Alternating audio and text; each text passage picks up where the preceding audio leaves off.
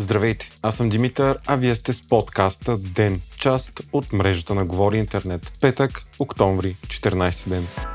Президентът на Украина Володимир Зеленски няма да бъде поканен да говори на откриването на 48-то Народно събрание, което ще бъде свикано на 19 октомври. Предложението за това внесоха ГЕРБ СДС, но то не събра достатъчно подкрепа. На заседанието, в което то се обсъждаше, присъстваха ПП, ДБ и ДПС, като смятаните за проруски партии в парламента Възраждане, БСП и Български възход отказаха да участват. Взето е решение въпросът за изслушването на Зеленски да се обсъди на първия председателски съвет. Според ДБ най-добрият начин за отправяне на покана към украинския президент е след като се конструира Народното събрание и бъде поставен въпросът за предоставяне на оръжие на Украина. От ПП също казаха, че искат изслушване на Зеленски, но че според тях това не трябва да става на първото тържествено заседание. От ДПС пък заявиха, че нямат против Зеленски да говори. Трите други отсъстващи партии използваха обичайните си аргументи, че трябвало да се говори за българските проблеми, а не за украинските. Същите три обаче реагираха остро и се възпротивиха на решението руския посланник Митрофанова да не бъде покаяна на откриването на НС. Президентът Румен Радев заяви по повода, че било унизително политическия процес в България да бъде подчинен на дилемата дали някой посланник да присъства или отсъства на откриването на Народното събрание. По негови думи,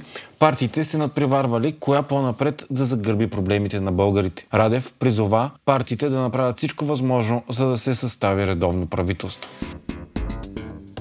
Междувременно днес Владимир Путин обяви, че мобилизацията в Русия приключва до две седмици и повиквателни са получили 220 хиляди души. Москва пък започна масово изселване на завладените от нея територии в Херсонска област. Причината е, че украинската армия продължава да постига значителни военни успехи и е все по-вероятно да върне цялата област под свой контрол. Херсон остава единственият областен център и най-големият град в ръцете на руснаците.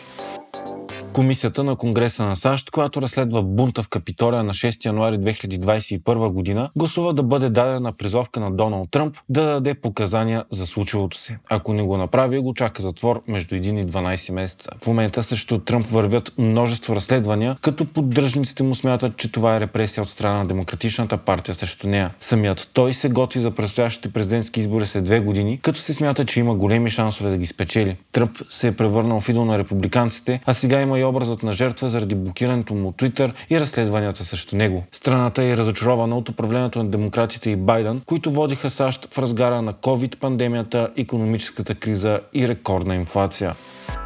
Илон Мъск е поискал Пентагона да плаща на SpaceX за предоставянето на услугата за сателитен интернет Starlink на Украина. Той заяви, че иска да бъде плащано за бъдещите разходи за достъп и използване на мрежата, включително за изпращането на още няколко хиляди терминала за свързване. Това става дни след като Мъск разгневи много украинци, публикувайки в Twitter неговото виждане за приключването на войната в Украина, според което Киев трябва да отстъпи свои територии на Русия, за да няма трета световна война. Милиардерът написа, че SpaceX не иска възстановяване на минали разходи, но не може да продължи да финансира услугата в Украина неопределено време. Той каза, че компанията плаща по 20 милиона долара на месец за поддържането на мрежата в Украина и че вече е похарчила около 80 милиона за тази цел. SpaceX е писала на Пентагона, че не може да се позволи да плаща вечно, защото разходите през 2023 година ще достигнат 400 милиона долара. Мъск активира Starlink в края на февруари, когато интернет услугите в Украина бяха прекъснати. Официални лица в Украина заявиха, че Starlink е помогнала много за възстановяването